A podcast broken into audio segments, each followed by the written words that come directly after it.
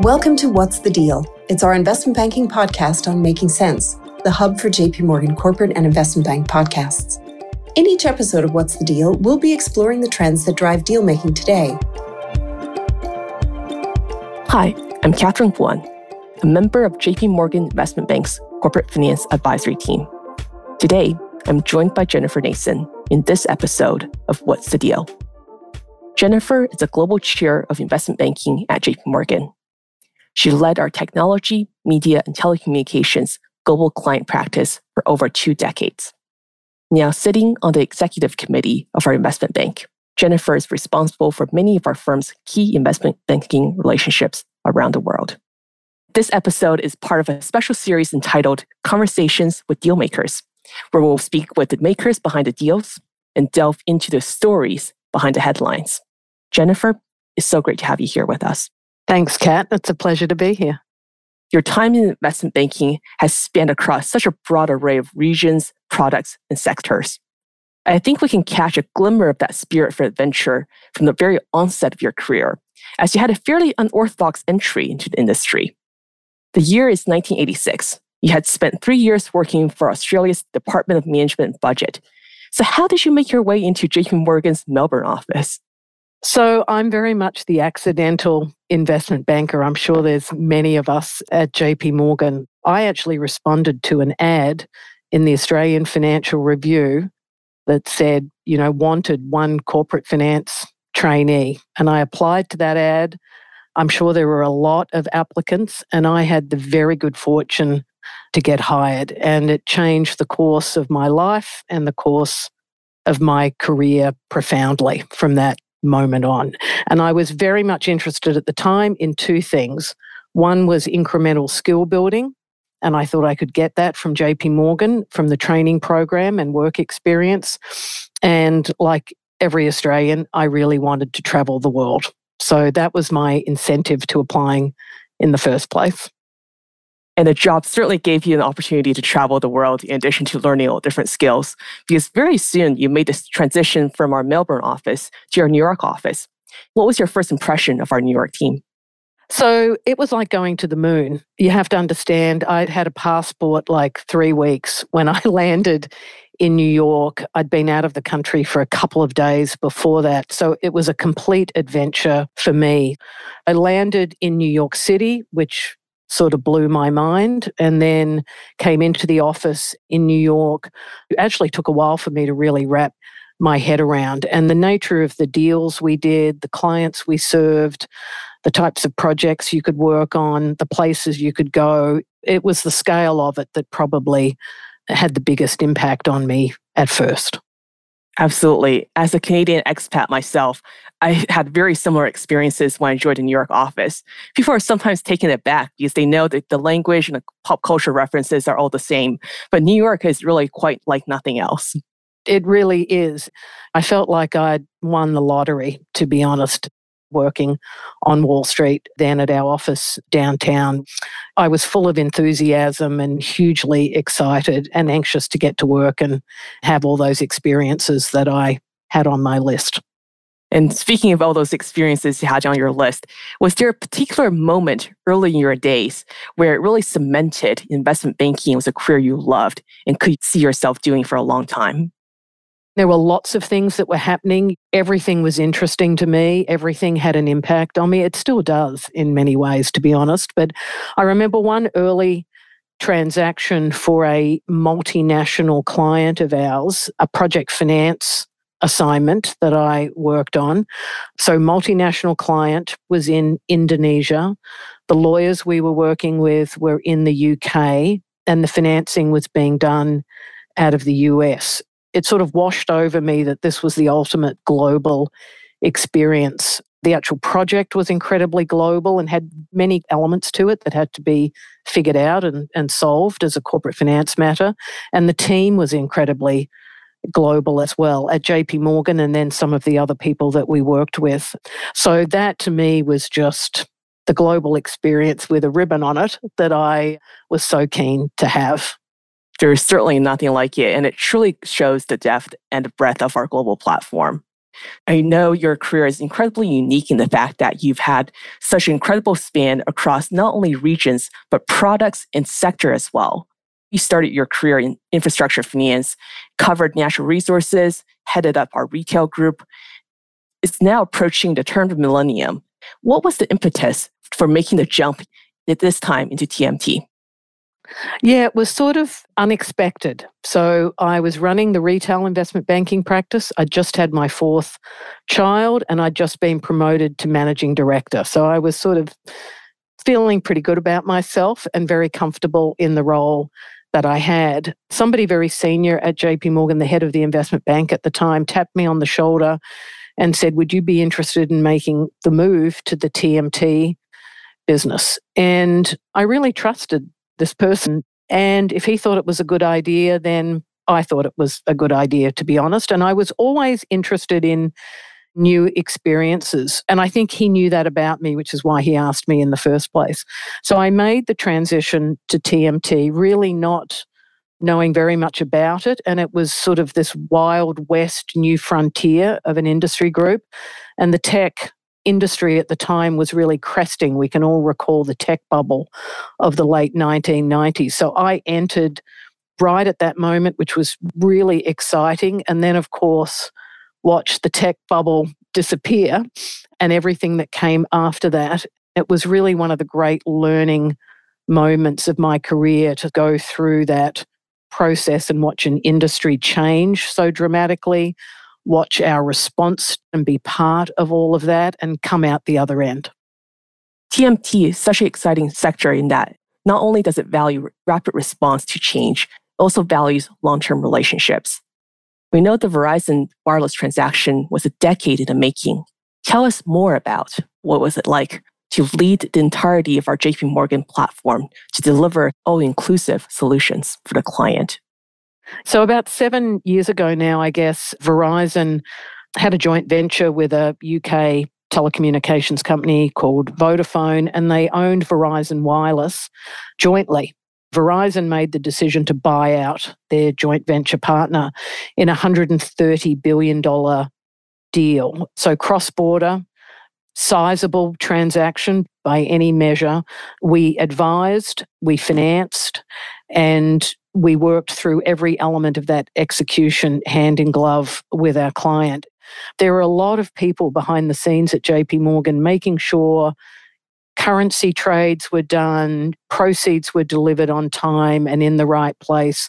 There were so many trains that had to run on time that day to get that deal closed.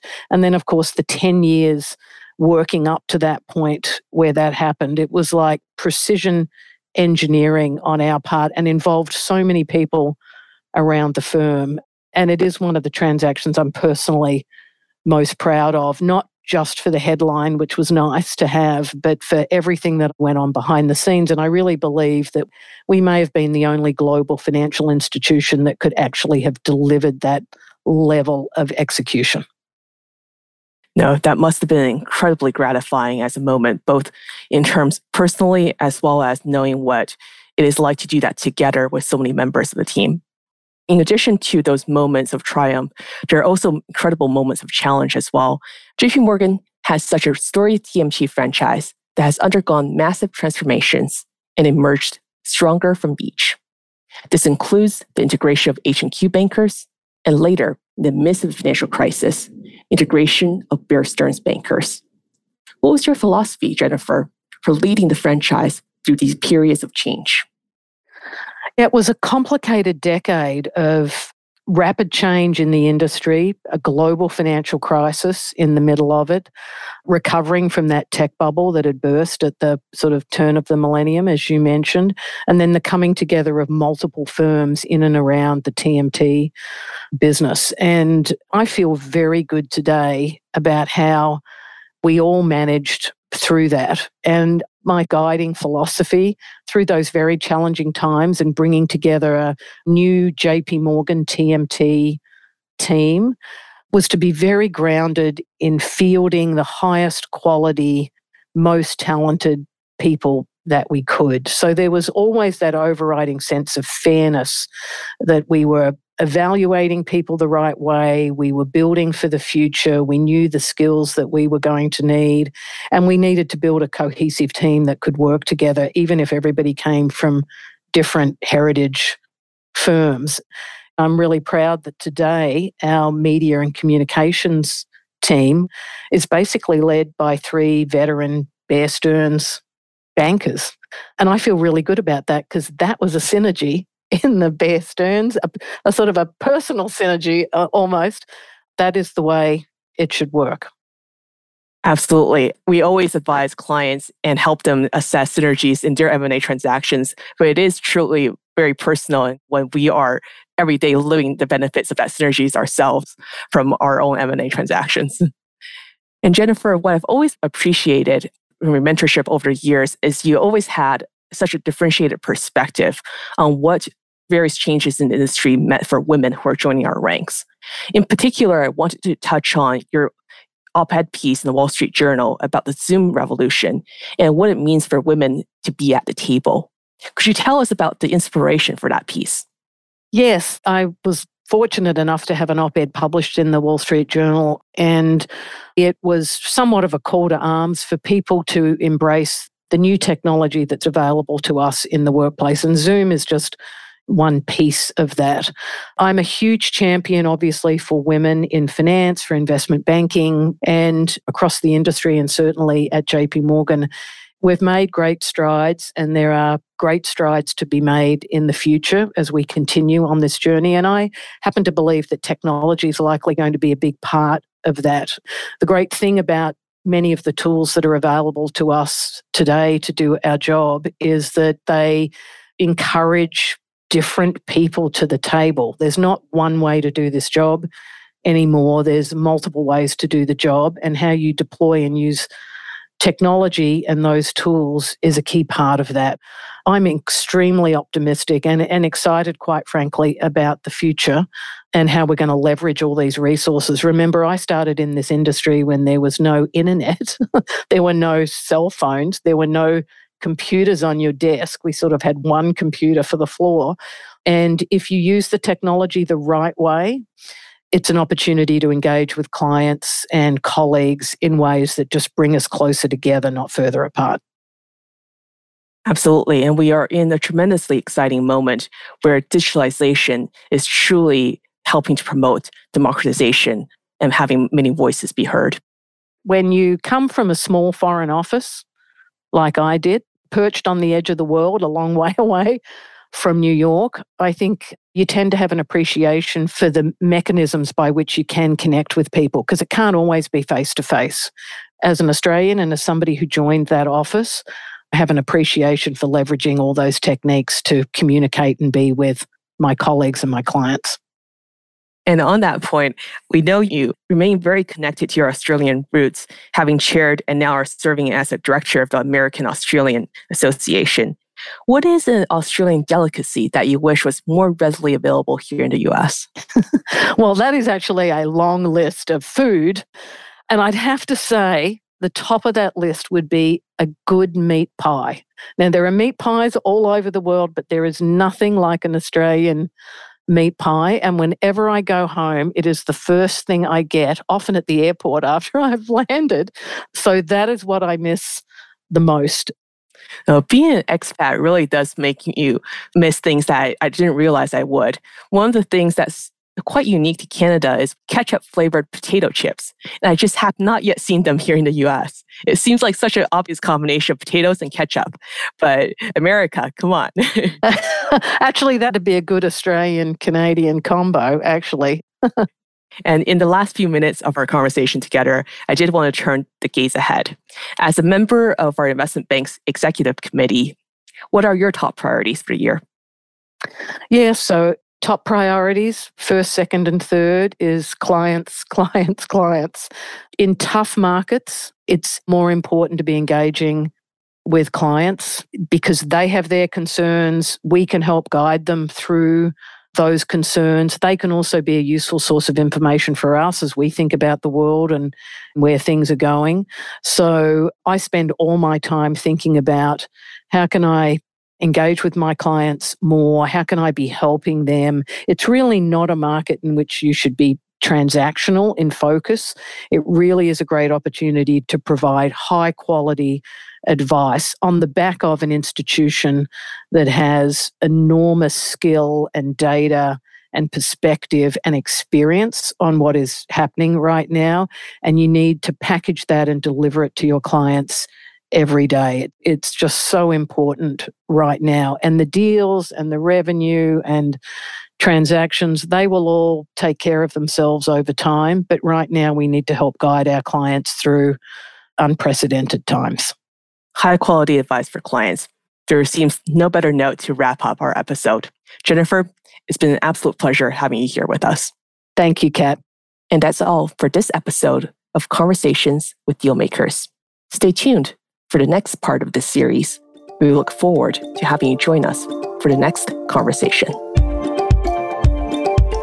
If you're enjoying this conversation, you can subscribe to What's the Deal, as well as our other podcasts, to stay on top of the latest industry news and trends. Follow JP Morgan's Making Sense on Apple Podcasts, Spotify, and Google Podcasts.